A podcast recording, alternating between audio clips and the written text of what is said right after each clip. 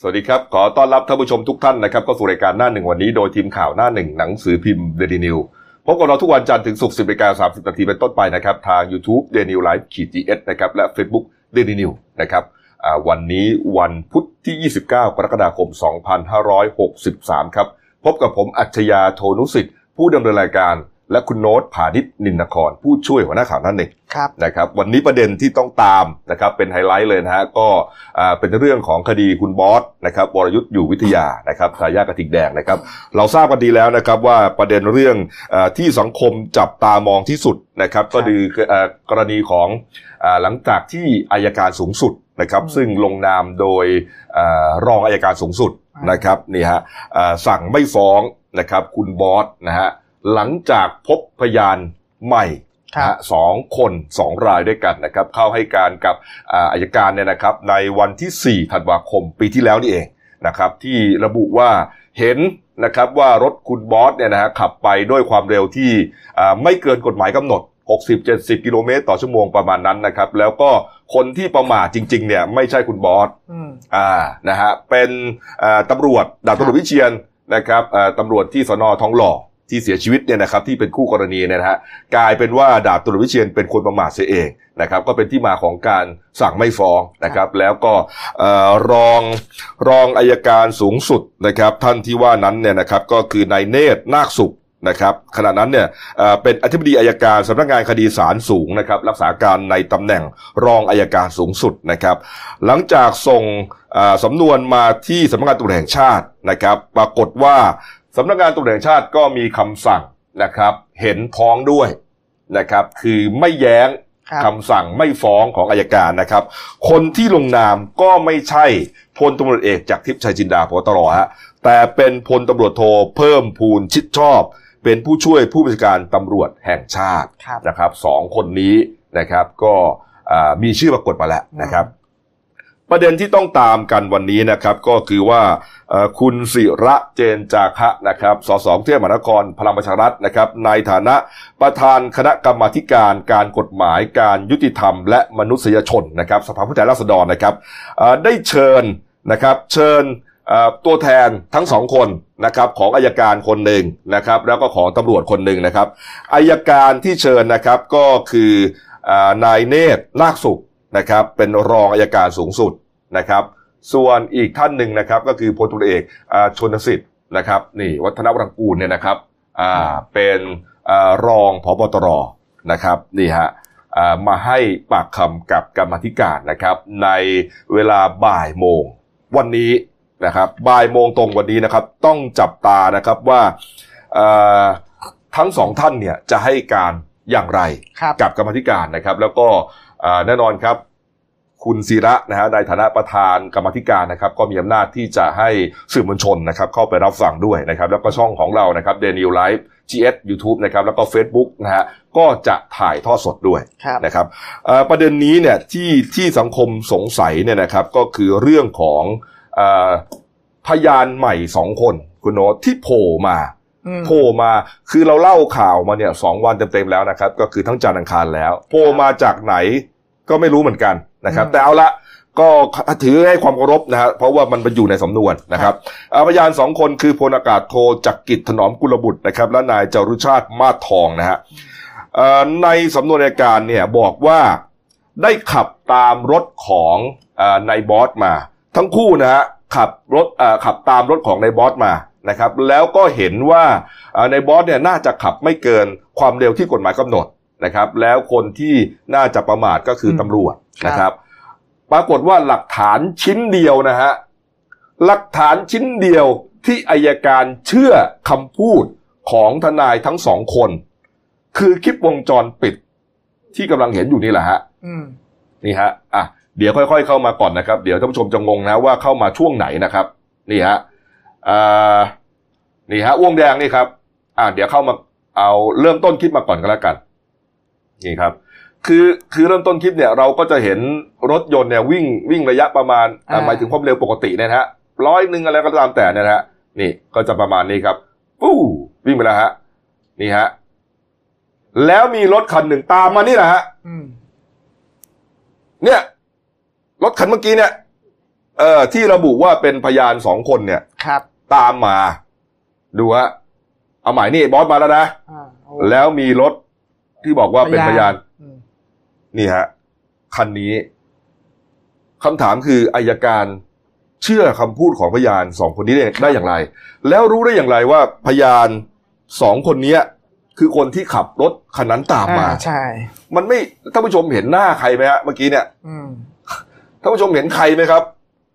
นี่ฮะ นี่คือหลักฐานเดียวนะ ที่ที่มันเกิดพยานใหม่ขึ้นมา แล้วก็อายการเนี่ย เชื่อว่าสองคนนี้เนี่ย พูดจริงอืมคดีนี้เนี่ยต้องจับตานะครับ เพราะว่ามันสำคัญ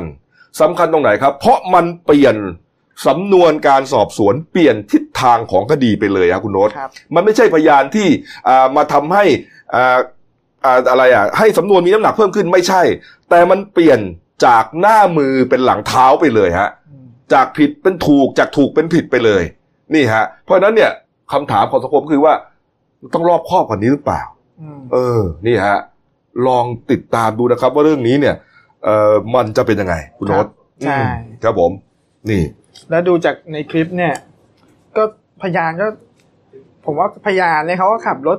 ตามมาก็คือความเร็วปกติ ครับแต่รถที่วงเป็นวงกลมที่เราให้ดูเนี่ยรถคุณบอสเนี่ย เออก็ขับเร็วนะคุณกบครับ เนี่ยขับเร็วมากเลยนะ เออ เนี่ยวงจรปิดเนี่ยยังจับได้แป๊บเดียวเองนะ ใช่ นี่ฮะความเร็วคือใช้ความเร็วมาก แต่เนี่ยเราก็เนี่ยพยานขับช้าๆเรื่อยมอืมอันนั้นก็ประเด็นหนึ่งฮะ แต่อืมประเด็นที่ที่น่าสงสัยที่สุดก็คือว่า เนี่ยมันเป็นหลักฐานชิ้นเดียวที่อายการอืมเชื่อว่าสองคนเนี้ยพลอากาศโทจักริดกับนายจารุชาติเนี่ยอยู่ในรถครับคันนั้น แล้วก็เห็นด้วยอืมและแล้วมันเห็นยังไงอะผมสงสัยมากเลยเนี่ยๆอะไรคือข้อพิสูจน์ อะไรคือข้อพิสูจน์ฮะแล้วอย่างที่ผมเล่าตั้งแต่เมื่อวานนี้ครับรวมถึงวันจันทร์ว่าอ่าไปสืบสาแหรกกันมาแล้วเนี่ยนะ อ่าปรากฏว่าทางฝ่ายแม่ของคุณบอสเนี่ยครับ เป็นตระกูลของฐานอากาศอืมเออเขาเรียกว่าเป็นเด็กดอนอะอยู่แถวดอนเมืองอะไรก่อนจะมาพบรักอะไรกันก็ว่าไปเนี่ยนะครับ ก็เป็นคนดอนเมืองเก่าอืมอ่าแล้วก็รู้จักกับพลอากาศโทจักริดถนอมกุลบุตรนี่แหละอืมเออถ้ารู้จักกันนี่ฮะ แล้วอย่างที่ผมบอกแกว่าอะ ถ้ารู้จักกันแต่ทีแรกเนี่ยรู้ว่าเป็นลูกลูกชายของคนรู้จักเราเนี่ยทำไมไม่ออกแต่มาตั้งแต่เจ็ดปีที่แล้วใช่นะทำไมมาโผล่เอาตอนนี้ คือมันมันผิดวิสัยมาก ๆ เลย อืม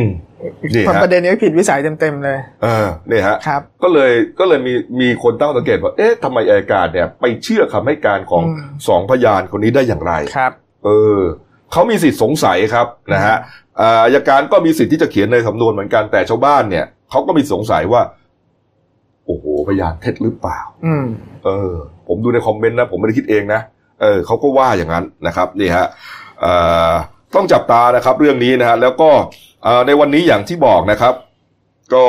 ทางสองท่านนะ คุณเนตรนาคสุขรองอายการสูงสุดนะครับ แล้วก็พลตำรวจเอกชนสิทธิ์วัฒนวรางกูลนะฮะเจรตำรวจแห่งชาตินะครับ จะไปชี้แจงกับกรรมาธิการอ่าการกฎหมาย โดยมีคุณศิระเจนจาคะนะฮะท่านประธาน กรรมาธิการเนี่ยสอบด้วยตนเองนะครับบ่ายโมงตรงวันนี้นะครับ จะมีการถ่ายทอดสดนะครับ ประเด็นที่ต้องถามเลยนะโอ้โหเยอะแยะไปหมดเลยอืมนะครับนี่ฮะไม่ว่าจะเป็นเรื่องของอายการเนี่ยเชื่อคำให้การของพยานสองปากนี้ได้อย่างไร เอามาจากไหนครับทำไมถึงโผล่มาอืมหลักฐานที่เชื่อนี่คืออะไร ไอ้วงจรปิดที่เห็นเท่านั้นใช่ไหมเยอะแยะไปหมดแหละครับ ข้อพิรุษที่ที่ประชาชนเขาจะสงสัย แน่นอนครับ กรรมาธิการเนี่ย ก็ต้องสงสัยด้วยเหมือนกันครับณโรสฮะใช่ครับผมอืมทีนี้คือนอกจากจากเรื่องพวกนี้แล้วเนี่ยครับอ่าในส่วนของกรรมาธิการเนี่ย วันนี้ก็จะหาลือขอมติด้วยว่าวันที่ 29เนี่ยครับครับอหลังในวันเนี้ยว่าจะเพื่อจะเชิญเนี่ยผู้เกี่ยวข้องทั้งหมดเนี่ยมาชี้แจงชี้แจงก็ประกอบไปด้วยอ่าทนายความของของในบอสเนี่ยอืมจะต้องมาชี้แจงเพื่อ ให้เกิดข้อซักถามที่ตรงตรงไปตรงมาอ่าคือครับคือคือไม่ได้หมายความว่าจบวันนี้แล้วก็ใช่ก็จบไม่ใช่นะฮะครับมีอีกหลายคณะหมายครับหมายถึงอีกหลายกลุ่มในที่เกี่ยวเนื่องกับคดีของนายบอสเนี่ยอ่ามาต้องมาชี้แจงแน่นอนครับ ก็เห็นบอกว่าเดี๋ยววันที่ 5 สิงหาคมฮะครับจะเชิญในส่วนที่เหลือครับ คนหนึ่งที่สำคัญอืมคนนี้นี่ก็น่าสนใจฮะอืมตำรวจกองพิสูจน์หลักฐานครับอ่าใช่อ่าคุณโน้ตจำชื่อได้ไหมอืมนะเอ่อที่เคยยืนยันก่อนหน้านี้นะครับครัในบสำนวน นะครับอืมไปตรวจสอบนะครับ ไปตรวจสอบความเร็วของรถของนายวรยุทธ์ครับโดยเปรียบเทียบจากอ่าพยานหลักฐานที่เห็นในที่เกิดเหตุ ไม่ว่าจะเป็นรอยเฉียวชนอะไรอ่าต่างๆเนี่ยนะฮะครับเขาสามารถคำนวณได้นะครับ มันมีหลักวิชาการอยู่ของกองพิสูจน์หลักฐานนะครับคำนวณได้ว่าความเร็ว 177 กิโลเมตรต่อชั่วโมง แต่ปรากฏว่าหลังจากนั้นไม่กี่ปีครับกลับคำให้การว่าความเร็วน่าจะประมาณ 79.23 อะไรประมาณเนี้ยอ่า โอ้โห คือมีจุดทศนิยมด้วยฮะ ต้องใช่เป็นระดับเอ่อปรมาจารย์ทางด้านการคำนวณความเร็วของรถเลยนะฮะอืมผมพูดเนี่ย ผมประชดนะฮะเออคุณโดสจริง ๆ แล้วเนี่ย คนเขาสงสัยไงว่าว่าไอ้ความเร็วในกรุงเทพมหานครเนี่ยขับได้แค่แปดสิบไงครับโอ้โห จะเอาจะเอาเจ็ดสิบเก้าก็เดี๋ยวจะนั่นไปเอาเจ็ดเก้าจุดสองสามด้วย อืมคืออีกนิดเดียวแต่ยังไม่ถึงไม่ผิดกฎหมายฮะโอ้โหโผล่มาทีหลังไงใช่คือคนเดิมนะ คนเดิมนะฮะเป็นตำรวจกองพิสูพิสูจน์หลักฐานคนเดิมที่เคยคำนวณไว้ร้อยเจ็ดสิบเจ็ดโอ้โห ผ่านไม่กี่ปี ความเร็ววูบหายไปเป็นร้อยกิโลเมตรเลยแหละฮะบ้าไปแล้วโคตรใช่เรื่องนี้เนี่ยเอ่อสังคมจับตามองแน่นอนครับ แล้วก็อีกชุดหนึ่งที่สำคัญก็ที่ผมบอกฮะพยานใหม่สองคนนี่แหละอืมที่ทำให้คดีพลิกเลยเนี่ยแหละครับก็จะเชิญมาสอบด้วยนะครับ ว่าเอ่อมันเป็นยังไงอืมคุณเห็นอย่างไร นะครับ คุณเห็นกับตาหรือไม่แล้วคุณใช่คนที่อยู่ในเอ่อรถคันนั้นหรือเปล่าครับโอ้โหนี่เรื่องนี้อีกยาวนะครับ อีกยาวเลยนะฮะเดี๋ยวรอดูแล้วกันนะครับว่าอ่าจะเป็นยังไง จะสรุปอย่างไร ต้องรอนะคบบ่ายนี่แหละครับ อืมดีครับ มีประเด็นนะครับ บอกว่าทางเพจ Thailand Fake Today นะครับเขาตั้งข้อสังเกตว่าอ่าตั้งแต่คดีบอสมาท่านสมศักดิ์เทพสุทินก็เงียบไปเลยนะครับ แล้วก็โพสต์บอกว่า รัฐมนตรีว่าการกระทรวงยุติธรรมหายไปไหนอืมนี่ฮะหายไปไหนนะครับ ก็มีคำชี้แจงนะครับ มีคำชี้แจงออกมานะครับ จากคุณวรบนาคบัวนะครับ รองปลัดกระทรวงยุติธรรมนะครับ แล้วก็เป็นโฆษกของกระทรวงยุติธรรมด้วยนะครับ บอกว่าอืมอ่าที่บอกว่ากระทรวงยุติธรรมเงียบเฉย ปิดปกเอ่อผิดปกตินั้น ขอแจ้งให้ทราบว่าคดีดังกล่าวอยู่ในกระบวนการตามกฎหมายในชั้นสอบสวนของสำนักงานตำรวจแห่งชาติ และสำนักงานอายการสูงสุด ซึ่งทั้งสองหน่วยงานนี้ ไม่ได้เกี่ยวข้องอะไรกับกระทรวงยุติธรรม อ่า คือไม่ได้อยู่ภายใต้การเอ่อสังกัดดูแลของกระทรวงยุติธรรมเลยฮะครับ ดังนั้นก็ยืนยันนะครับ อันนี้อันนี้อันนี้ง่าย ๆ เลยฮะไม่เกี่ยว อืมนะครับไม่ได้เกี่ยวกับกระทรวงยุติธรรมเลยนะครับ นี่นี่ครับ ชัดเจนไปนะครับ นี่ฮะแต่ไปถามถึงเรื่องโพลนะ คุณโน้ตครับ เรื่องโพลเอ่อโพลที่เกี่ยวข้องกับเรื่องของคุณบอสเนี่ยนะฮะอืมอ่านี่ฮะนายแพทย์แท้จริงศิริพานิชนะครับ เลขาธิการมูลนิธิเมาไม่ขับนะครับ พร้อมกับอ่าสำนักวิจัยซูเปอร์โพลนะครับเขาสำรวจว่าประเด็นเรื่องยุติธรรมพึ่งได้หวังได้ โอ้โห คือพอผมเห็นเห็นผล ของโพลนี้นะอืมถ้าผมเป็นหน่วยงานที่เขาไปสำรวจเนี่ยนะหมายถึงหน่วยงานตั้งต้นน่ะ ที่เขาครับไปสำรวจหน่วยงานของเราเนี่ย เห็นแล้วแทบจะอืมเอ่อลาตายอะครับนะครับเขาบอกว่าประชาชนส่วนใหญ่ร้อยละ95.2ฮะอืมต้องการให้อายการมาชี้แจงอายการกับตำรวจออกมาชี้แจงครับนี่ครับเอาวันนี้แหละได้เห็นแล้วล่ะนะครับอายการตำรวจออกมาชี้แจงแน่นอนครับนี่ฮะแต่ว่าอ่าอ่า ความเห็นต่อฝ่ายการเมืองนะครับ บอกว่าร้อยละ87.7ระบุว่าไอการที่เชิญทั้งอายการทั้งตำรวจมาเนี่ยนะครับอืมเป็นการซื้อเวลาเพื่อลดกระแสเท่านั้นนะครับ แล้วก็ไม่เชื่อว่าจะพึ่งพาได้นะครัฮะบร้อยละเก้าสิบเอ็ดจุดหนึ่งนะครับ บอกว่าพึ่งพากระบวนการยุติธรรมไม่ได้ นี่ครับร้อยละแปดสิบหกจุดหกบอกว่ารู้สึกหมดหวังต่อกระบวนการยุติธรรมไทยแปดสิบสองจุดห้า เศร้าใจเป็นทุกข์แปดสิบสองจุดสามอับอายไปทั่วโลกหกสิบห้าจุดห้าสูญเสียความภูมิใจในความเป็นคนไทย อืมคุณโน้ตฮะ แต่ละอันฮะ มันบ่งบอกชัดเจนครับผม อืมนะครับ เรื่องนี้เนี่ยเอ่อเราจะยอมไม่ได้นะครับใช่นะฮะในส่วนของคือแต่ละองค์คาพยพในสังคมเนี่ยเขาก็มีหน้าที่แตกต่างกันไปนะครับกรรมาธิการโดยคุณศิระเนี่ย ก็ชัดเจนฮะ อ่าเชิญมาชี้แจงครับ อายการก็ตั้งกรรมการสอบกันเองอืมตำรวจก็ตั้งกรรมการสอบกันเองครับอ่าที่ที่ประชาชนเขามองว่าซื้อเวลา อืม เออตั้งไปก็เท่านั้นไม่มีผลแน่นอน ครับแล้วก็มีอีกผลวิผลผลสำรวจหนึ่งบอกว่าเขาไม่เชื่อว่า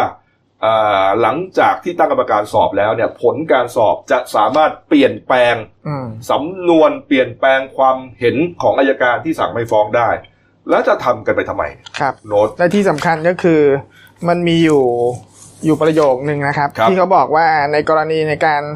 ตั้งกรรมการสอบเนี่ยในส่วนอืมของกระบวนการยุติธรรมเนี่ยครับคือยังเร็วเกินไปที่จะสาที่จะสรุปว่าสามารถรื้อคดีขึ้นมาพิจารณาใหม่ได้อีกหรือไม่อืมเพราะว่า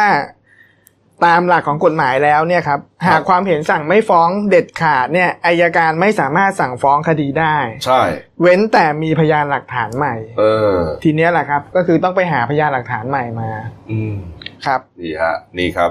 เอ่อในส่วนของสำนักงานอายการสูงสุดนะครับ ที่ตั้งชุดทำงานมาแล้วเนี่ยนะครัครับบอ่าคุณประยุทธ์เพชรคุณนะรองโฆษกอายการสูงสุดก็ แล้วก็ทำหน้าที่เป็นอ่าเลขานุการ ครับอ่าคณะทำงานเนี่ยนะฮะอืมผู้ช่วยเลขานุการคณะทำงานที่อายการสูงสุดตั้งมาสอบคดีนี้เนี่ยนะครับอ่าก็เห็นว่าเมื่อวานนี้ประชุมไปแล้วรอบหนึ่งใช่นะครับเขาจะพิจารณาในสามประเด็นด้วยกันนะคุณครับผู้ชมครัผบมก็คือประเด็นแรกก็คือคำสั่งดังกล่าวเนี่ย ชอบด้วยกฎหมายหรือไม่อืมประเด็นที่สองก็คือการพิจารณาสั่งคดีของอายการเป็นไปตามระเบียบกระบวนการหรือไม่ครับและประเด็นสุดท้ายก็คือคณะทำงานเนี่ยจะพิจารณาว่ามีเหตุและผลในการพิจารณาอย่างไรที่อายการสั่งไม่ฟ้องนายวรยุทธ์ ครับผมคือคือผมก็ถามเอ๊ะแต่แล้วจะจะสอบกันทำไมวะครับ คือสมมติว่าสอบว่าอืมอ่าประเด็นแรกอ่าคำสั่งดังกล่าวชอบด้วยกฎหมายหรือไม่ครับ ผมว่าถ้าตามหลักเกณฑ์มาเนี่ยอืมมันก็ชอบอ่าถูกไหมคุณโนตนะเขามีใช่อำนาจหน้าที่ไงครับเออ แต่ต้องไปดูก่อนว่าไอ้พยานนั้นนะคุณเชื่อได้อย่างไรอืมนะเออ แต่ว่าแหมผมฟังประเด็นที่เขาจะไปสอบกันเนี่ยนะดูแล้วมัน และที่สำคัญเหมือนคือมันไม่ได้อะไรอะเมื่อวานในการสอบเนี่ยก็ยังไม่ได้บทสรุปนะครับอืมแล้วก็ก็เลื่อนมาเป็นวันนี้ครับ เลื่อนอ่าโดยเขาเริ่มสอบกันตั้งแต่9โมงที่ผ่านมาอืมก็คาดว่าวันนี้น่าจะมีบทสรุปในส่วนของกระบวนการยุติธรรมเขาก็ให้เวลาอยู่นะใช่เจ็ดวันอะไรครับทุกอย่างอะนะนี่ฮะอืมฝากตำรวจนะครับ ก็ที่มีคำสั่งตั้งพลตำรวจเอกสัตวัตฮิรันบูรณะนะครับอืมที่ปรึกษาพิเศษตรอเป็นประธานฮะอืมมีกรรมการรวมแล้วสิบนายเนี่ยอืมเขาก็ดูว่า เออมันจะได้อะไร สอบวันนี้นะครับ10จะโมงจะเริ่มประชุมกันวันใช่นี้ครับ อืมนี่ครับนี่ฮะอันนี้ก็จะมีกรอบระยะเวลาไม่เกิน 15 วัน นี่ต้องรายงานผลให้ทางพบตรคือพลตำรวจเอกจากทิพย์ชัยจินดาทราบครับผมอ๋อจากทิพย์ยังไม่ทราบเออท่านผบตรยังไม่ทราบเรื่องนี้อ่าใช่อันนี้คือรอผลในการสอบข้อเท็จจริงทางคดีอ๋อครับผมรู้แล้วว่าเกิดเรื่องนี้ใช่เออแต่อยากรู้ว่าข้อเท็จจริงมันเป็นยังไงครับ ก็เลยตั้งกรรมการสอบขึ้นมา ว่ามีเหตุผลอะไรที่ไม่โต้แย้งทางอ่า คำสั่งเด็ดขาดของอายการ ยังไม่หมดฮะครับตำรวจที่เกี่ยวกับเรื่องนี้ยังไม่หมดฮะอ่าย้อนกลับไปครับ ก่อนหน้านี้มีตำรวจเจ็ดนายฮะอ่าถูกเหมือนกับอ่ามีข้อมีข้อพิรุษนะครับ แล้วก็มีเรียกว่ามีการลงโทษนะครับคือเจ็ดนายเนี้ยมีการถูกลงโทษแตกต่างกันออกไปนะฮะอืมผิดวินัยไม่ร้ายแรงอืมอะไรก็แตกต่างเนี่ยนะก็นี่ฮะผมก็เอามาให้ดูอีกรอบหนึ่งเนี่ยนะครับเอ่อคนแรกครับพลตำรวจเอ่อ พลตำรวจตรีกิตกฤษเปียเปียแก้แก้ววครับนะครับนี่ฮะอ่าคนที่สองครับพันตำรวจเอกสุคุณพรหมมายนครับนะครับอ่าพันตำรวจเอกไตรเมธอู่ไทย พันตำรวจเอกชุมพลพุ่มพวง พันตำรวจเอกสำริดเกตแย้ม พันตำรวจโทวิบูลย์ถิ่นวัฒนากูลอืมและพันตำรวจโทวิรดลทับทิมดีครับ ทั้งหมดนะฮะถูกลงโทษ ในอ่าในในฐานความผิดน้อยใหญ่แตกต่างกันออกไปนะครับ ตามฐานความผิดนะฮะตามพรบว่าด้วยการป้องกันและปราบปรามการทุจริตอืมพศ2561 มาตรา 91 วงเล็บ 2 ครับอืมอันนี้ปปชเขาชี้มูล ชี้มูลครับนะครับนี่ฮะก็มีการลงโทษกันไปบ้างแล้วเนี่ยครับนะครับนี่ฮะอ่าท่านผู้ชมครับก็ลองก็ลองไตร่ตรองดูนะฮะอืมว่าอ่าคดีรถชนตาย เนี่ยฮะถามว่ามันเป็นคดีธรรมดาไหมเนี่ยคุณโน้ตอืมมันเป็นคดีทั่วไปนะฮะคดีอุบัติเหตุทั่วไป ทั่วไปครับ ไม่ได้มีอะไรฮะ ไม่มีรักซ้อนนะเอ่อรถชนคนตายเนี่ยเกิดทุกวันครับมีทุกวันวันละหลายอืมกรณีด้วย ใช่ บางกรณีตายกันไปสิบก็มีฮะอืมไม่ได้ไม่ได้มีพิสดารอะไรฮะ แต่ว่าคดีนี้เนี่ย มีตำรวจ โอ้โห ระดับนายพลระดับอ่าระดับ เยอะไปหมดฮะอายการอายการเข้ามามีส่วนเกี่ยวข้อง ไม่ว่าจะเป็นเรื่องอะไรก็ตามเยอะไปหมดเลย ก็อย่างที่บอกครับคดีนี้มันไม่ได้ซับซ้อนอะไรเลย แต่ว่าคุณไปทำให้มันซับซ้อนกันเองแล้วมีมันเพราะเงื่อนอะไรงำกันเองเพราะมันเพราะอะไรคบล่ะเนี่ย ที่อืมเขาบอกว่า โอ้โหเราเนี่ย รู้เรื่องนี้เพราะสื่อต่างชาติใช่ออกมาเปิดเผยด้วยนะอืมนั่นหมายความว่าถ้า CNN ใช่ไหม CNN นะถ้า CNN ไม่ได้ออกมาเปิดเผยเนี่ย เราก็ยังไม่รู้นะครับ เราก็ยังไม่รู้นะเขาก็ทำกันเงียบกุบงิบกุบงิบกุบกิบอะไรกันไปนี่แหละอืมยังไม่หมดครับ ยังไม่หมดฮะนักข่าวไปถามลุงป้อมนะครับนี่ฮะอ่าลุงป้อมครับคุณโน้ตฮะพลเอกประวิตรวงษ์สุวรรณครับ ถึงเรื่องนี้ครับ ครับผมในส่วนของลุงป้อมเนี่ยครับคือพลเอกประวิตยเนี่ยก็ยืนยันบอกว่าอ่ากรณีที่มีอ่าการเรียกร้องให้มีการปฏิรูปกระบวนการยุติธรรมและปฏิรูปตำรวจเนี่ยในคดีบอสเนี่ยเขาก็ยืนยันว่าเรื่องนี้เนี่ย อ่าอายการและตำรวจเนี่ยต้องออกมาชี้แจง ส่วนรัฐบาลเนี่ยรวมถึงตนก็ไม่รู้จักเป็นการส่วนตัวอืมส่วนจะมีการแก้ปัญหาเพื่อเรียกความเชื่อมั่นรัฐบาลจะต้องดำเนินการอย่างไรเนี่ยอ่าล่าสุดเนี่ยเขาบอกยืนยันว่าพลตำรวจเอกประยุทธ์จันทร์โอชานะครับนายกรัฐมนตรีก็สั่งตั้งกรรมการสอบสวนแล้ว ทุกอย่างทำเป็นขั้นเป็นตอนรอตำรวจอายการออกมาชี้แจง ส่วนคณะกรรมการเนี่ยกฎหมายกระบวนการยุติธรรมและกิจการตำรวจ สภานิติบัญญัติแห่งชาติเนี่ย ก็เป็นเรื่องของเขาที่ต้องออกมาชี้แจงอืมแล้วก็ที่มีการกล่าวอ้างไปถึงพลเรือเอกดิษวัตรเนี่ยครับ วงสุวรรณสมาชิกวุฒิสภา ซึ่งเป็นน้องชายของพลเอกประวิตยเนี่ยครับครับพลเอกประวิตยก็ยืนยันว่าอ่าตระกูลของผมเนี่ยไม่รู้จักตระกูลของเขาก็คือตระกูลอยู่วิทยา เป็นการส่วนตัวก็ไม่รู้จักอืมและที่สำคัญเขาก็ไม่เคยมาขอความช่วยเหลืออะไรเลยอืมครับนี่ฮะคนก็ถามไงอะแล้วที่สามร้อยล้านที่อ่าบริจาคอะครับ เออก็ พลพลเอกประวิตยก็ยืนยันว่า เป็นการบริจาคในฐานะ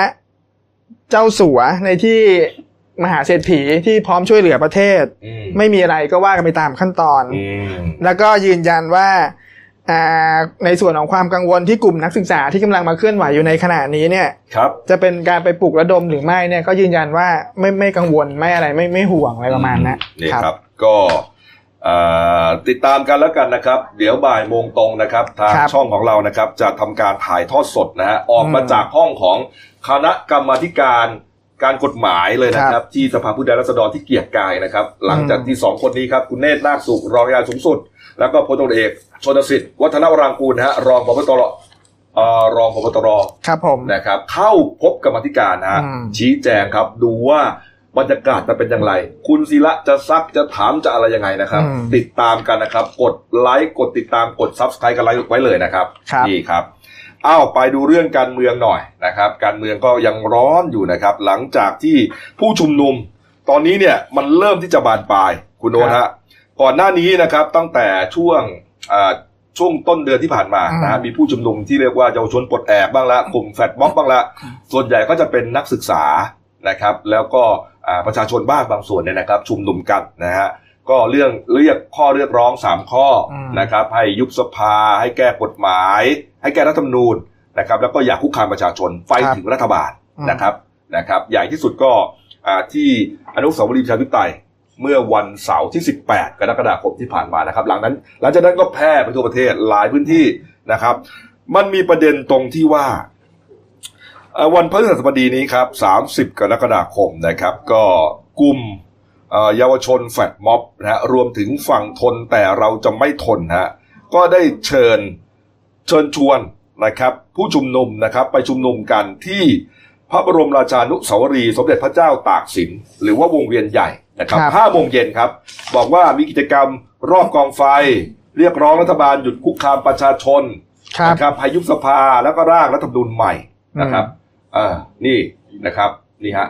สี่โมงเย็นใช่ไหมอะขยับมาแล้วเป็นสี่โมงเย็นนะครับครับนี่ฮะแต่ปรากฏว่าอ่าเมื่อวานก่อนนี่เองครับ มีกลุ่มอีกกลุ่มหนึ่งโผล่ออกมาฮะกลุ่มอาชีวะอาชีวะช่วยชาติครับ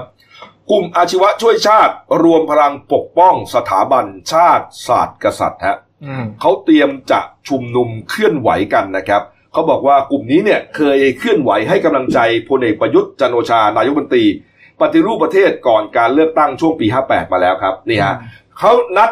รวมพลกันที่อนุสาวรีย์ประชาธิปไตย วันเดียวกันกับที่กลุ่มฝั่งทนแต่เราจะไม่ทนนัดกันเลยฮะ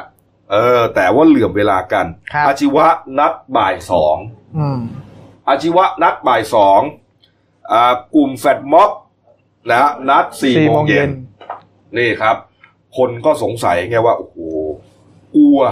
กังวลว่า มันเป็นการจัดม็อบชนม็อบหรือเปล่าคุณโน้ตครับเออก็เพราะว่าครับผมก็มีโอกาสนะอืมเขาก็เลยหวั่นว่ามันจะเหมือนกับความรุนแรงเหตุการณ์ 6 ตุลาปี 2519อืมครับผมนี่ครับ ถ้ายังจำกันได้อืมเหตุการณ์ 6 ตุลาเนี่ย ปี 19 เนี่ยนะฮะครับอ่าก็เป็นเหตุการณ์ที่กลุ่มกระทิงแดงอะกลุ่มอะไรนะกลุ่มกลุ่มกระทิงแดงอ่าใช่ไหมกลุ่มกลุ่มกลุ่มอ่าผู้ชุมนุมกลุ่มหนึ่งเนี่ยครับเหมือนกับอ่าไปไปอ่า ไปปะทะอืมนะฮะเป็นกลุ่มเดียวกับรัฐบาลอืมเออแล้วก็ไปปะทะกับกลุ่มนักศึกษาที่ชุมนุมครับแล้วก็เกิดการปะทะแล้วบานปลายอืมจนกลายเป็นเหตุการณ์ 6 ตุลา 19 นี่แหละครับนี่ฮะ คนก็กังวลเรื่องนี้นะครับอืมเพราะว่า โอ้โหเอ่อมันอยู่ห่างกันไม่เท่าไหร่เนี่ยคุณโนตเห็นว่าใช่ห่างกัน 4 กิโลเมตรเท่านั้นเองครับระหว่างเอ่อ วงเวียนใหญ่กับอนุสาวรีย์ประชาธิปไตยอะใช่คเอรับอมันเดินไปแป๊บเดียวก็ถึงนะอืมอืมและเหตุการณ์นี้ก็คือรัฐบาลก็ไม่ได้ห้ามชุมนุม ไม่ได้ห้าม แต่ว่าจะมีการจัดเตรียมเจ้าหน้าที่เพื่อ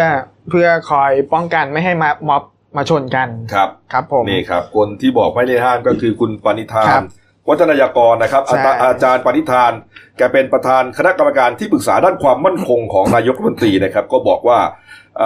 ที่หลายฝ่ายกังวลว่าอาจจะเกิดม็อบชนม็อบเนี่ยนะครับเอ่อทางบิ๊กป้อมนะครับพลเอกประวิตยเนี่ยก็ย้ำตลอดนะครับว่าเอ่อทุกอย่างจะต้องเป็นไปตามกฎหมาย เอากฎหมายที่มันเกี่ยวข้องเนี่ยมาใช้ เพื่อที่จะบริหารจัดการม็อบหมายถึงควบคุมม็อบอะครับเออนะครับ นี่ฮะใครทำผิดกฎหมายก็ต้องว่าไปทำผิดแค่นั้นเอง นี่ นี่ครับ อือหือตอนนี้เนี่ย เรียกว่าสถานการณ์ สุกงอม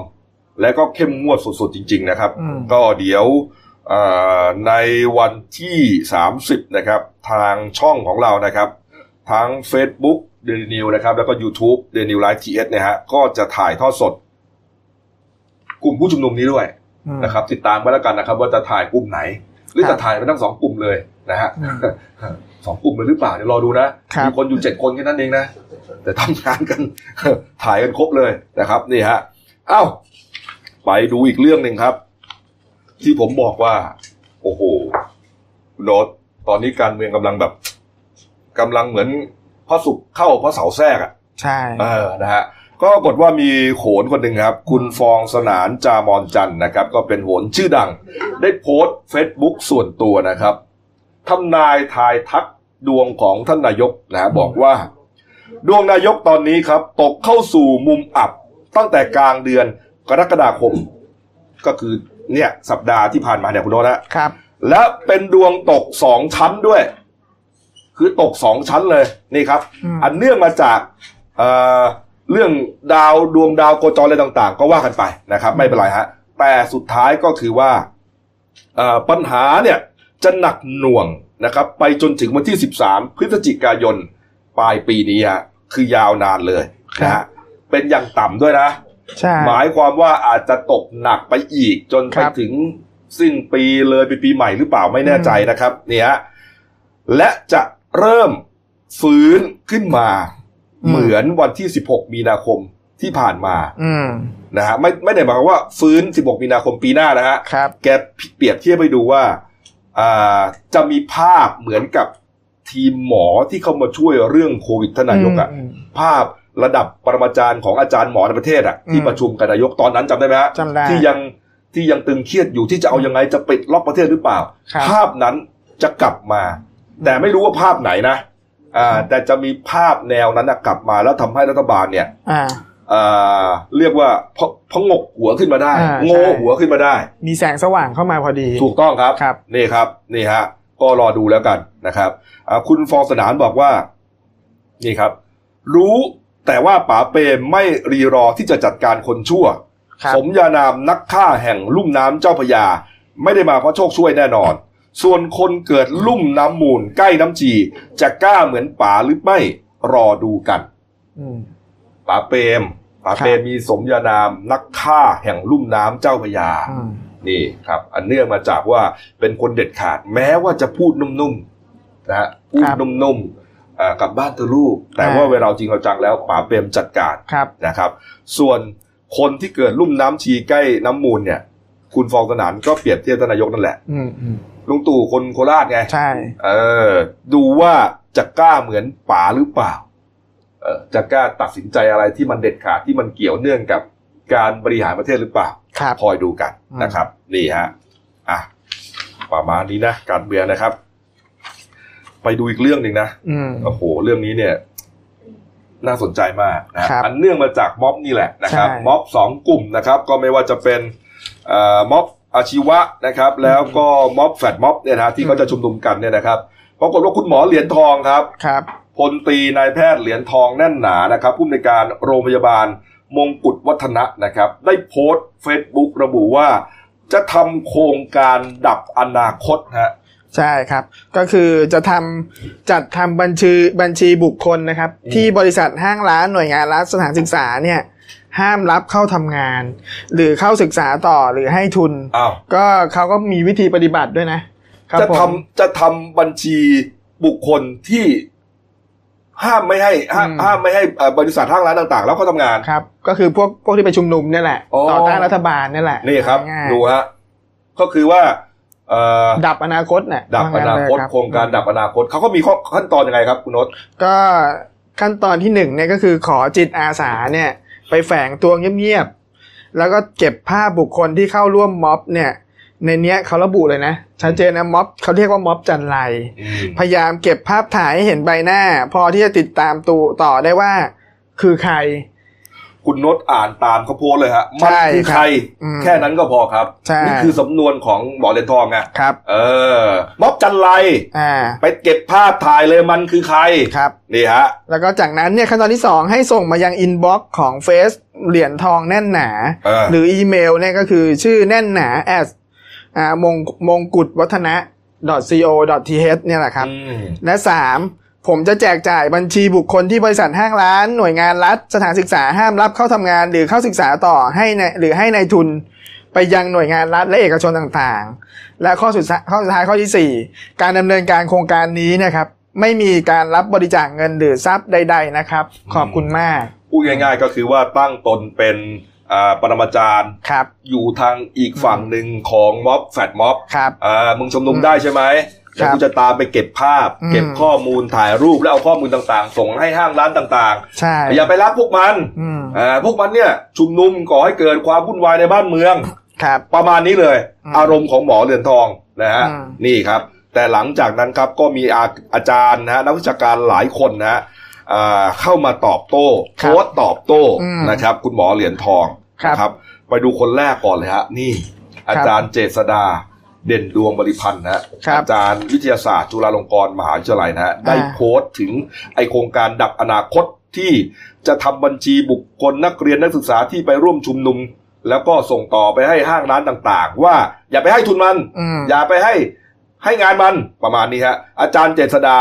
โพสต์อย่างนี้ครับ บอกว่าจริง ๆ อยากจะรบกวนคุณหมอช่วยเผยแพร่ชื่อ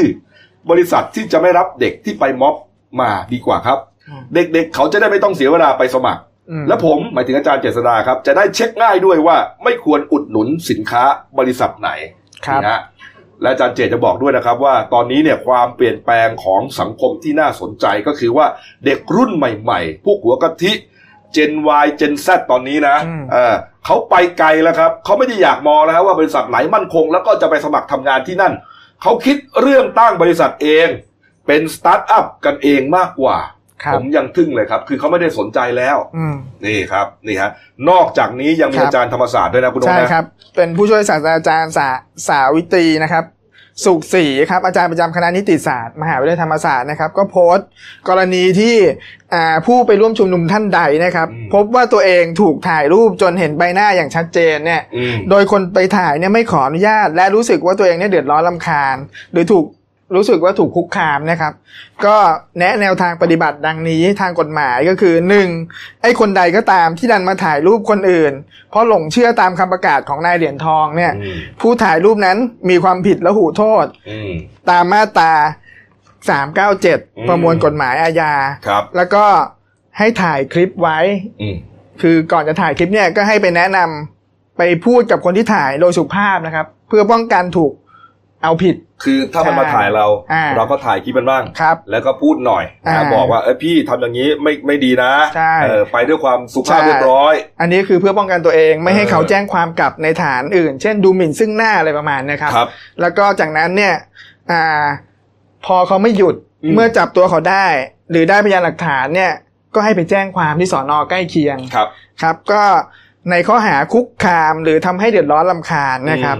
อืมอ่าแต่ว่าข้อหาเนี่ยมันเป็นละหุโทษ ผู้ถ่ายเนี่ย ผู้กระทำผิดเนี่ยก็จะถูกปรับสถานเดียวไม่เกิน 5,000 บาทอืมครับผมทีนี้คือพนักตำรวจก็ต้องรับเรื่องไว้ครับแต่ว่าหากกรณีที่ตำรวจไม่รับเรื่องเนี่ยครับ เราก็ต้องอธิบาย อธิบายความว่าเราเดือดร้อนยังไงอืมต่างหมายถึงว่าการกระทำของครับไอ้คนเนี้ยมันทำให้เราเดือดร้อนอย่างไร ใช่ สร้างความเดือดร้อนรำคาญหรือเราให้เรา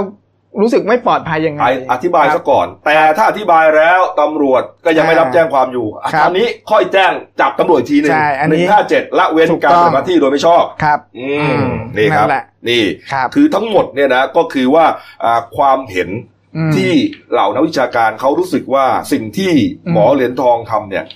น่าจะไม่ถูกต้องครับนะครับ อาจารย์เจตก็มีความเห็นไปอีกด้านหนึ่งอ่านนะครับ อาจารย์สาวิตรีที่นิติศาสตร์ธรรมศาสตร์ก็ บอกขั้นตอนเลย ถ้าใครเจออย่างนี้ทำอย่างไรใช่แล้วก็สรุปตอนท้ายนะครับ บอกว่าอ่าการกระทำของนายเหรียญทองตามโพสต์เนี่ยอาจจะยังไม่เข้าเข้าข่ายความผิดนะครับ ดังนั้นใครที่ถูกคุกคามนะครับ หรือคนที่อ่าข้างชาติข้างอะไรก็ไม่รู้แล้วหลงเชื่อตามคำบอกกล่าวอยากอาอยากจะทำเป็นจิตอาสาแบบนายคนนี้หมายถึงหมอเหรียญทองเนี่ยอืมคุณเองจะถูกปรับ5,000บาทตามกฎหมายนะฮะครับไอ้ปรับ5,000บาทเนี่ย เป็นกฎหมายเรื่องเกี่ยวกับอ่ามาตรา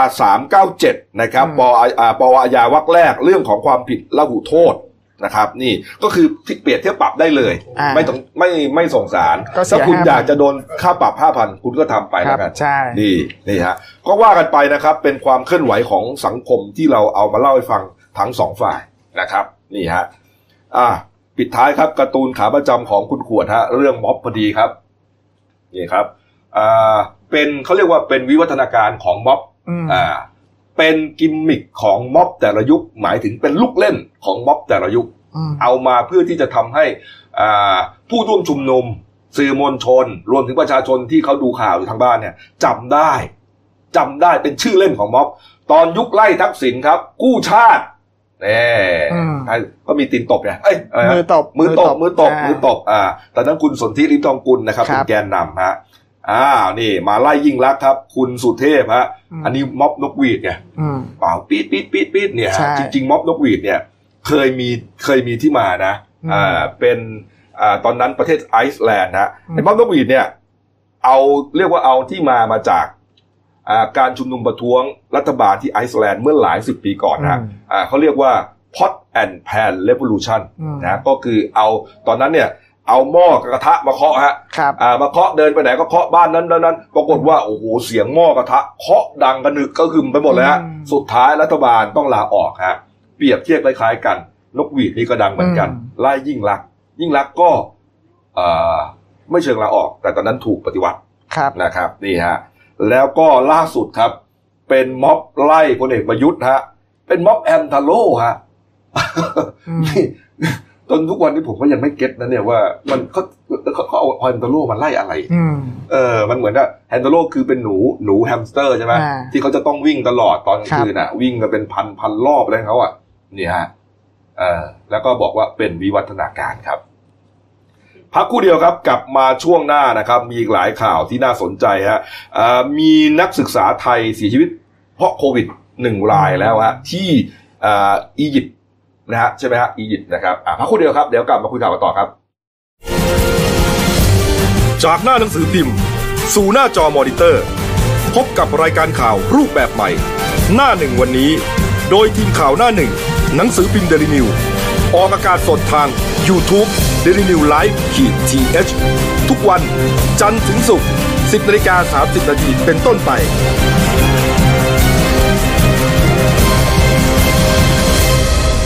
แล้วคุณจะได้รู้จักข่าวที่ลึกยิ่งขึ้น มาแล้วครับช่วงสองของรายการหน้าหนึ่งวันนี้ครับพบกับพี่เอครับ คุณวราวุฒิคุณสมบัติหัวหน้าข่าวหน้าหนึ่งครับสวัสดีครับครับผมอะหยุดยาวไปเที่ยวไหนมาเอ๊สี่วัน ไม่ได้หยุดเราไม่หยุดนะไม่ได้หยุดครับ คนข่าวก็ต้องทำงานมีใช่ครับเข้าเวรกันตลอดเนี่ยนะฮะอ่า แต่ว่าคนที่ได้หยุดเขาก็ไปเที่ยวกันไงนะครับ ออกต่างจังหวัดกันนะครับ โอ้โหอ่าไปเหนือก็เยอะนะ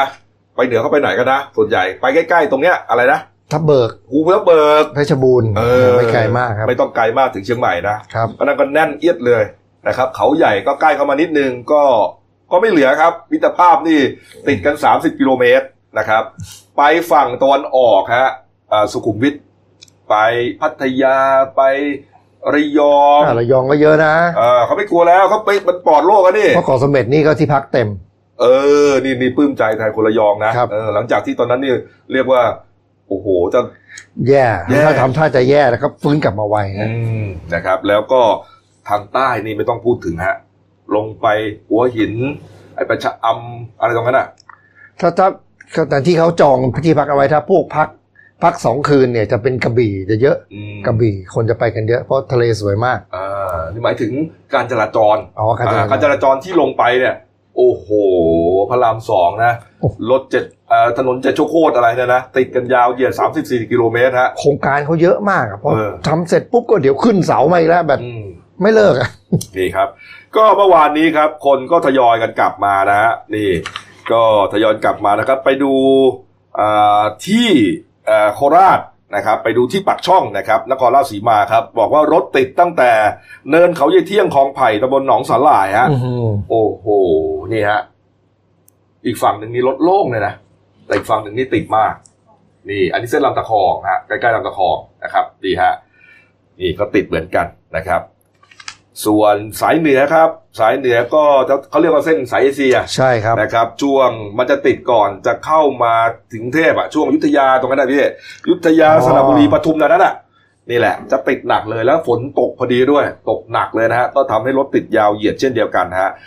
นะครับ นี่ เช่นเดียวกับถนนสุขุมวิทตะวันออกครับจะรอตัวอยู่บ้างฮะสุ เอ่อเส้นตะวันออกเนี่ย คนไปเยอะ เย่เพราะว่ามันไปเช้าเย็นกลับได้ใช่ใช่ไปเดิแปนดทางริ้สะวดวก็กไปไหว้หลวงพ่อโสธรแล้วก็กลับ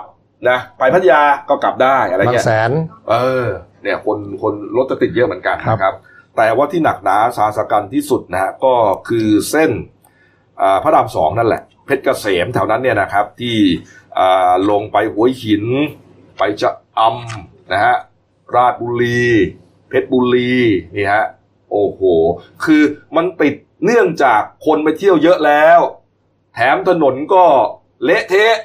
นะฮะทำให้มันติดหนักหนามากเพื่อนผมเนี่ย ออกจากบ้านแปดโมงเช้าฮะวันเสาร์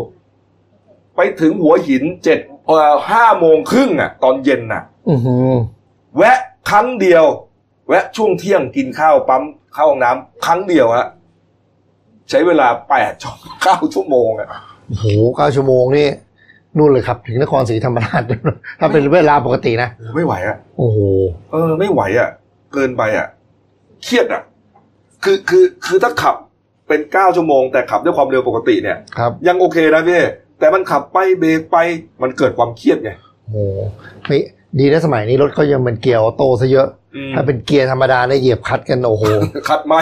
ขาปูน เนี่ยฮะเอาไปดูตัวเลขสรุปหน่อยแล้วกันนะครับ คุณชัยวัฒน์ทองคำคูณนะปลัดกระทรวงคมนาคมนะก็บอกว่าอ่าจากการเก็บสถิตินะครับ การเดินทางของประชาชนในช่วงวันหยุดยาว 4 วันนะฮะ24ถึง27 28เนี่ยครับที่ผ่านมาก็พบว่าประชาชนนะเดินทางด้วยระบบขนส่ง สาธารณะฮะ7ล้าน2คนเที่ยวนะครับหมายถึงต่อคนต่อเที่ยวเนยนะครับต่อคนต่อเที่ยวนะครับ สูงกว่าประมาณการ 1.55เปอร์เซ็นต์ฮะส่วนการอ่าอ่าการปริมาณการจราจรเข้าออกกรุงเทพก็ 10 ล้านเศษเศษๆคันครับนี่ครับ ก็ถือว่าเยอะมาก วันนี้เนี่ยรถเข้ามาในในในในกรุงเทพนี่เท่าไหร่อ่าเป็นหลายล้านคัน แล้วก็คนเข้ามาประมาณ 7 ล้านคนมาถึงเมื่อวานนี้นะช่วงกัดนะครับนี่ครับ อ้าวไปดูเรื่องโควิด -19 บ้างนะครับ เดี๋ยวผมมีรายงานด่วนเข้ามาหน่อยก็แล้วกันนะครับอ่าอ่าวันนี้นะครับทางอ่าสถานเอกอัครราชทูตนะครับของอียิปต์อ่าของไทยนะฮะประประจำกรุงไคโรประเทศอียิปต์นะคครัรับบได้เผยแพร่นะครับประกาศนะครับบอกว่าอ่ามีคนสัญชาติไทยนะครับอายุ 26 ปีครับ เป็นนักศึกษาชั้นปีที่ 3 มหาวิทยาลัยอัล อาซานะครับมีอาการไม่สบายอย่างรุนแรงนะครับแล้วก็อ่าทางสถานทูตนะครับได้ประสานกับกระทรวงสาธารณสุขของอียิปต์นะครับให้บุคคลดังกล่าวเข้ารับการรักษาที่โรงพยาบาลในวันเดียวกัน ต่อมาเช้าวันที่ 28 กรกฎาคมถึงเมื่อวานนี้ครับนะครับก็ได้รับรายงานแล้วนะครับว่าเอ่อนักศึกษาไทยคนดังกล่าวเสียชีวิตลงแล้วนะครับเนื่องจากติดเชื้อโควิด -19 นะโอ้โหนี่ถือว่าเป็นคนไทยอีกคนหนึ่งที่เสียชีวิตนะแต่ว่าเสียชีวิต นอกประเทศ อียิปต์นี่แน่นอนจริงๆครับ มาระยองทีระยองแทบระยองแทบป่วน เออ นี่เคราะห์ดีนะที่บ้านเราเนี่ย โอ้โห คือเคราะห์ดีตรงที่เชื้อมันไม่มาแพร่ไอทหารอียิปต์คนนั้นนะนะเรียนนะแล้วการป้องกันของคนไทยอะครับค่อนค่อนข้างดี อย่างผมทุกวันนี้ออกจากนอกบ้านจะลืมใส่หน้ากากนี่ยังไงก็ต้องวนกลับมาเอานะ เออ คือจะไปมองใครแล้วเรารู้สึกว่าเราทำตัวไม่ดีอะ คนอื่นเออก็จะมองว่าเอ้ยทำไมคุณไม่ใส่อะไรเงี้ยเออคุณไม่มีไม่มีอะไรจิตสำนึกสาธารณะใช่ใช่อืมนี่ฮะนี่ครับเอาไปดูรายละเอียดของโควิด -19 ในบ้านเราบ้างครับพี่เอกครับพอสำหรับยอดผู้ติดเชื้อนะครับ ติดเชื้อใหม่ 2 รายนะครับ แต่อยู่ในสถานที่กักกันนะครับ รวมเป็น 3,297 รายเสียชีวิตนี่ศูนย์ก็เรายืนอยู่ที่ 58 รายเหมือนเดิมนะครับ รักษาหายศูนย์ถ้าเกิดรักษาหายเนี่ย3,111 รายกำลังรักษาอีก 128 รายนะครับ นี่ครับนี่ฮะส่วนยอดผู้ติดเชื้อใหม่สองรายครับนี่พี่เอกครับ ก็เป็นทหารชายไทยนะครับ อายุ 22 ปีและ 25 ปี ก็ที่กลับจากฐานทัพที่ฮาวายนะครับเขาไปฝึกมาไปฝึกมาครับอ่ามาตรวจแล้วก็ตรวจพบเออก็กักตัวไว้ตอนแรกบอกเป็นไข้พอกักตัวไว้พอตรวจละเอียดก็เป็นโควิด อืมนี่ฮะไปกักอยู่ที่ชลบุรีก็ก่อนหน้านี้นี่มีติดอยู่เรื่อยๆนะทใช่หารครับไทยอะเออหกรายมั่งอะไรมั่ง โอ้โหแสดงว่าฮาวายนี่ก็ตัวแพร่เชื้อเหมือนกันนะเนี่ย ก็นั่นนี่ครับว่าอื้อหือแต่สหรัฐเขายืนหนึ่งในโลกมาอยู่แล้วนี่ครับ ไม่แต่ฮาวายมันไม่ใช่ มันไม่ใช่เป็นพื้นที่ที่มันติดกับอเมริกาไงมันเป็นเกาะไงโอ้ดีหรือว่าถ้าอเมริกานี่แม่งระบาดแน่นอนใช่อยู่ตรงไหนก็ระบาด คือคนอยู่อเมริกานี่น่ากลัวนะครับ เออนะครับเอามาดูเรื่องของน้องอะไรนะเจนนี่อ๋อเจนนี่ได้หมดท่าสดชื่นกันหน่อยอ๋อฮะ ก็คือเนี่ย ก็คือจากเป็นที่เป็นภาพเผยแพร่ออกไปว่าเป็นคอนเสิร์ตของคุณเจนนี่นะครับ ครับ ก็ทำให้เป็นเป็นคอนเสิร์ตนะครับ เป็นคอนเสิร์ตที่งานประเพณีดอกดอกจูดบานนะครับ ที่อำเภอชะอวดจังหวัดนครศรีธรรมราชนะครับ อืม ก็ทำให้โอ้โหคนแออัดยัดเยียดนะไม่มีใครใส่หน้ากากเลย ไม่มีใครใส่หน้ากาก แล้วก็ดูเหมือนปกติไม่ได้มีการเว้นระยะห่างอะไรเลย ใช่ซึ่งซึ่งจากเปิดแพร่ผ่าทำให้พลเอกประยุทธ์จันทร์โอชาท่านนายกนะครับ ถึงกับพูดว่าขอให้ประชาชนเนี่ยระมัดระวังอืมเพราะเกิดการระบาดอีกครั้งเนี่ยมันจะวุ่นวาย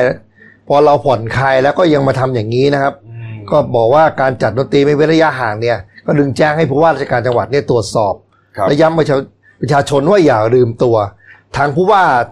นครศรีธรรมราชท่านก็เริ่มตรวจสอบนะครับ คือนายสิริพัฒน์ พัฒกุลนะครับครับ ท่านก็บอกว่ามันเป็นประเพณีดอกจูดบานอำเภอชะอวด ซึ่งเนี่ยยื่นขอล่วงหน้ามาแล้วหนึ่งเดือนอืมขอล่วงหน้าเขาก็มีหมายมาเลยมีมาตรการว่า มีการขายบัตรแล้วมีการกำจัดผู้คนมีเว้นระยะห่าง คือคือหมายเอกสารเนี่ยถูกต้องอืมพอจัดเขาจริงๆเขาก็ทำเขาก็ทำได้ถูกต้องนะครับ ก็คือมีการเว้นระยะห่างมีการขายบัตรคือจำนวนคนที่เข้ามาแน่นเนี่ยก็คือมันเป็นช่วงท้ายอืมช่วงท้ายพอ พอเห็นว่าจะเลิกแล้วผู้จัดเขาก็เลยปล่อยให้คนเข้ามาอันนั่นแหละคราวนี้ก็แอร์เข้ามาที่หน้าเวทีแล้วด้วยความที่อารมณ์ของเพลงสนุกอะเขาก็บอกว่า ช่วยกันร้องเพลงคนก็เลยถอดหน้ากากมากันหมดแล้วภาพก็เลยออกมาเป็นอย่างนั้นอ๋อก็บอกว่าใส่มาตลอด ใส่มาตลอดนะครับพอช่วงสุดท้ายเพลงสุดท้ายแล้วก็ขอให้สนุกกันเอ้ยน้องเจนนี่เขาดังเพลงอะไรอะได้หมดถ้าสดชื่นครับอะแล้วก็อะไรนะอำเภออะไรนะเลิกคุยทั้งอำเภอเพื่อเธอคนเดียวอ๋อ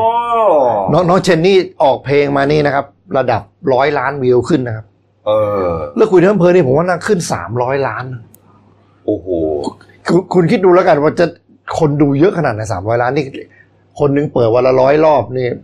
เออเออเออเออก็ก็ได้ก็ได้ยอดวิวไปเรื่อยใช่ครับ ๆ อืมเนี่ยก็ต้องก็ต้องทำตามมาตรการที่ทางการเขาวางไว้นะ เพราะว่าเอ่อหลังจากนี้ไปเนี่ยเพราะจริงๆเนี่ยคอนเสิร์ตนักร้องนักดนตรีต่างๆเขาปลดล็อกแล้วใช่ครับ นะครับ ก็เริ่มมีงานกันเข้ามาแล้วล่ะ นะครับนี่แล้วก็มีการวางโครงการกันไปแล้วเดี๋ยวมันจะมีปัญหาทำให้เขาไปเล่นไม่ได้อีกเขาก็รับงานไปแล้วไงต้องจับตาดูนะสิบสิบสี่วันอะไรอย่างเนี้ยที่ที่ชะอวดจะมี จะมีเรื่องเรื่องการติดเชื้อติดไข้อะไรโผล่มาหรือเปล่าก็ต้องอืมต้องเฝ้าดูกันอยู่ครับ ครับผมนะเอาเอาละครับ ไปดูยอดผู้ติดเชื้อรวมหน่อยนะครับ รายงานกันทุกวันนะฮะให้เห็นความน่ากลัวนะฮะแล้วก็เพื่อที่จะป้องกันอ่าโรคนี้กัน ร่วมกันไปเรื่อยๆนะครับครับอ่ายอดติดเชื้ออันดับ1นถึงแนะครับ อันดับหนึ่งสหรัฐอเมริกาครับไป4ล้าน3แสน4 9 0 0 0คนแล้วนะครับโอ้โหตายไปแสนสี่หมื่นเก้าพันคนฮะบราซิลตามมาอันดับสองนะครับสองล้านสี่อินเดียก็ล้านสี่นะครับนี่ฮะแล้วก็ไล่ลงไปนะครับ อันดับหนึ่งถึงแปดนะฮะส่วนทั้งโลกนี้ครับ ติดเชื้อนะฮะ สิบหกล้านหกแสนหกหมื่นสี่พันลายนะครับ ตายไปหกแสนห้าหมื่นแปดพันฮะเมื่อวานนี้ยังสิบหกล้านสามแสนเก้าอยู่นะครับ เพราะนั้นผู้ติดเชื้อวันเดียวทั้งโลกนะครับ ขึ้นมาสองแสนห้าหมื่นลายคมๆโดยประมาณครับอือหือหนักมากนะ เรานี่ถือว่า โอ้โหปอดถือว่าโชคดีนะเนี่ยนะ ใช่ครับเพราะว่า ของเราพอพอไม่มีการนำคนเข้ามาเนี่ยอืมโอกาสแพร่ระบาดนะเพราะว่าแล้วเอามาก็ต้องกักโรคไงใช่ครับเอ่อกักตัว14วัน14วันนะเอ่อใครที่ไม่ไม่ไม่ไม่พบอะไรก็กลับบ้านไอ้ที่น่าห่วงก็คือพวกช่องทางธรรมชาติเนี่ยนี่ไงไอ้พวกเอ่อพวกอะไรอะเอ่อแรงงานต่างด้าวใช่ที่จะครับเข้ามาเนี่ยนะฮะอันนี้อันตรายนะครับ นี่ เอ่ออะไปดูปิดท้ายเรื่องนี้หน่อยนะครับ ของกินใช่ไหมของกินนะฮะ มีหนุ่มคนหนึ่งนะครับเขาโพสต์เฟซบุ๊กนะฮะชื่อว่าเพจเฟซบุ๊กเบสเซตนะครับอ่าเป็นรูปของโซซูชิก็เป็นเหมือนข้าวปั้นอะข้าวปั้นอาหารญี่ปุ่นเนี่ยนะครับ แล้วก็มันเรืองแสงได้นี่เขาถ่ายเปรียบเทียบมานะฮะอ่าภาพแรกสองภาพแรกเนี่ย ปกตินะครับนี่แต่พอเหมือนอยู่ในที่มืดเนี่ย มันดัน มันดันมีเรืองแสงออกมาจากชิ้นปลาหรือชิ้นเนื้ออะไรสักอย่างของซูกุ้งชิอะเป็นกุ้ง เป็นกุ้งใช่ไหมฮะนี่มันเรืองมาเลยโดยไม่ต้องใช้ black light ใช่อะไรเลยนะเขาบอกว่ามันเรืองแสงได้เองในที่มืดไม่ได้เป็นฉายแสง black light หรือแสง UV อะไรเลยครับ มันเกิดจากอะไรใครรู้บอกทีไม่กล้ากิน ปรากฏว่าอาจารย์เจษฎ์นะครับครับอาจารย์เจษฎาเด่นดวงบริพันธ์นะครับ ก็อาจารย์ของวิทยาศาสตร์จุฬาลงกรณ์มหาวิทยาลัยฮะก็ออกมานะครับบอกนะครับบอกว่า ดูแล้วเนี่ยอาจจะเหมือนกับลูกชิ้นปลาเรืองแสงที่เคยเป็นข่าวเมื่อปี 53 นะครับอ๋อแกก็จำได้จำได้อยู่จำได้นะอ่านะครับแกก็อธิบายไว้นะครับสามข้อด้วยกันนะครับอ่าเรื่องแรกนะครับเกิดจากการเจริญของเชื้อแบคทีเรียในทะเลครับครับ มันสามารถผลิตสารเรืองแสงได้นะครับ แล้วพอไอ้พวกปลาหรืออะไรต่างๆเนี่ยกุ้งอะแล้วมันไปกินอ๋อไปกินอาหาร แล้วมันมีแบคทีเรียนั้นเข้ามาในตัวมัน มันก็เลยเกิด การเรืองแสงได้นะครับทฤษฎีนี้นะผมว่าน่าจะใช่ อืมนะครับ อันที่สองก็คือ ปลาที่เอามาทำนะครับ อาจจะกินแพลงก์ตอนสาหร่ายในกลุ่มไดโนแฟกเจเลตนะฮะห Flagellate รือเชื้อแบคทีเรียวิวิโอนะครับ ซึ่งเรืองแสงในน้ำได้อ๋อครับ อันนี้ก็อาจจะเป็นไปได้ครับอันที่สามครับอาจจะมีการเติมสารเคมีบางชนิดนะครับที่เป็นฟอสฟอรัสเป็นองค์ประกอบเข้าไปเพื่อ ไปเป็นวัตถุเจือปนในอาหารทำให้เกิดความชุ่มชื้นนะฮะมีความเหนียวนุ่มของอาหาร พวกไฮโดรเจนเปอร์ออกไซด์อะไรพวกนี้นะครับ นี่ แต่ถ้าประเมินแล้วเนี่ย อาจารย์บอกว่าน่าจะเกิดจากการปนเปื้อนเชื้อจุลินทรีย์เรืองแสงที่เนื้อกุ้งมากกว่าการใส่สารเคมีเข้าไปนี่ฮะโอ้โหนี่ครับก็ก่อนเข้ารายการผมไปไล่ดูตามคลิปเขาก็ทุก ทุกช่องทุกรายการเขาจะชี้ไปที่แบคทีเรียนะครับ อืมเพราะว่าแต่ถ้าแต่สมมติว่ามันมันยังดิบอยู่มันก็เรืองแสง แต่ถ้าทำสุกแล้วมันก็จะหายไป เออไอ้พวกเนี้ยถ้าถ้าโดนความร้อนก็ตายใช่ครับ นะครับ ต้มมันให้สุกนะใช่ครับ เขาถึงบอกไงมีช่วงหนึ่งที่เรื่องไอ้โควิดระบาดเนี่ยบอกว่าเรื่องปลาดิบอาหารญี่ปุ่นเนี่ยก็อันตราย เออเนี่ยฮะถ้าเราต้มมันซะก่อนทำให้มันสุกไปปิ้งไปย่างซะก็จะจะปลอดภัยกว่าใช่ครับ แหมแต่ แต่ปลาดิบไปทำให้สุกมันจะกลายเป็นปลาสุกกันดิมันใช่จะไหมไม่ดิบสิมันมันก็ไม่ใช่ปลาดิบเป็นเรื่องเป็นปลาดิบแบบแบบทำสุกมันก็ไม่ได้อะเออไม่อร่อย เอออาหารญี่ปุ่นมันต้องกินแบบปลาดิบนะใช่ครับใช่ไหมเอาละก็เขาแนะนำอย่างนี้ก็ก็ระวังกันทำไปไว้แล้วครับกันนะครับ อย่าอย่ามันเพื่อจะได้ไม่เกิดอันตราย แต่ว่าถ้าแนะนำอาจารย์บอกว่าอย่าไปกินมันก็แล้วกันนะครับ เพราะว่ามันอาจจะมีเอ่ออะไรปนเปื้อนมานะครับ จุลินทรีย์ต่างๆเนี่ยอาจจะทำให้ท้องเสียหรือว่าอาหารเป็นพิษได้ ใช่ครับนะครับ อ่าดูหน้าหนึ่งของเรานะครับหนึ่งดาวนะครับ ขายจังหวัดไกลๆนะครับ นี่นะครับรถติดนะครับมีอุบัติเหตุนะครับ ส่วนอ่าเด่นในฉบับเป็นคอลัมน์นะครับ ดูครับสัมพันธ์สามสิบห้าปีไทยโมร็อกโกหน้าสี่ครับ ยกระดับทุเรียนภาคใต้หน้าสิบเก้าครับอ๋อครับอ่านกัน เรื่องสั้นของฉันนะครับ เรื่องที่ตีพิมพ์ลงในเดลินิวฉบับวันพฤหัสบดีที่ 30 กรกฎาคมนะครับ ชื่อว่าเรื่อง ปลายสายมรณะครับ เขียนโดยผู้ใช้นามปากกาว่าทิพากรนะน่าจะเกี่ยวกับพวก โทรศัพท์ไหมแต่ก็เป็นไปได้สายนะเออเดี๋ยวไปอ่านดูหน่อย ครับผมนี่ฮะแล้วอย่าลืมนะครับ เดี๋ยวบ่ายโมงตรงวันนี้นะครับ จะถ่ายทอดสดนะครับ การอ่าเข้าพบนะฮะของรองอัยการสูงสุด และรองปปตรนะฮะเข้าพบกรรมธิการการกฎหมายนะครับ ที่สภาผู้แทนราษฎรนะฮะคดีของบอสอยู่วิทยานี่แหละอืม จะได้หายข้องใจกันนาทีว่าใช่ว่าเขามีมุมมองยังไงถึงออกมาเป็นอย่างนี้ เออ ถูกต้องนี่ฮะ นี่ฮะ นี่ นี่ครับ นี่ นี่ไงอ่าบ่ายโมงตรงนะครับ เตรียมตัวให้ดีฮะ จับตาดูนะครับอ่าแล้วก็วันพรุ่งนี้นะครับ ก็จะไปถ่ายทอดม็อบอีกนะครับ เออพูดพูดถึงม็อบเห็นคุณกบบอกอาชีวะอะไรไปให้กำลังใจบิ๊กจิ๋วบิ๊กตูบิ๊ก ที่อะไรฮะปีห้าแปดเลยเนี่ยเออเออป่านนี้มันยังเรียนไม่จบอีกเหรออะไรมาฮะเอาอาชีวะอาชีวะเขาเรียนกันกี่ปีฮะแหมเรียนนานนะกลุ่มใหม่อ๋อกลุ่มใหม่เหรอครับกลุ่มใหม่อ๋อนี่พูดถึงกลุ่มใหม่ไงเออ เออนะแล้วก็มีสองกลุ่มนะครับอ๋อก็พยายามจะถ่ายทอดสด balance น้ำหนักให้ดีทั้งสองกลุ่มครับนะครับอ่า ติดตามกันกันแล้วกันนะครับ ก็บ่ายสองนี้นะครับ แล้วก็สี่โมงเย็นก็ถ่ายตั้งแต่บ่ายสองเป็นต้นไปแหละขณะแฮมทาโร่ทำได้เท่าที่ทำเต็มที่ฮะแฮมทาโร่ปะทะอาชีวะครับ ไม่ปะทะเขาไม่ให้ปะทะกัน ไม่ปะทะทางเดลินิวส์ไลฟ์ครับอ๋อสองฝั่ใช่งใช่ใช่ใช่ใช่เอาเอาละครับ วันนี้หมดเวลานะครับลาไปก่อนครับ สวัสดีครับ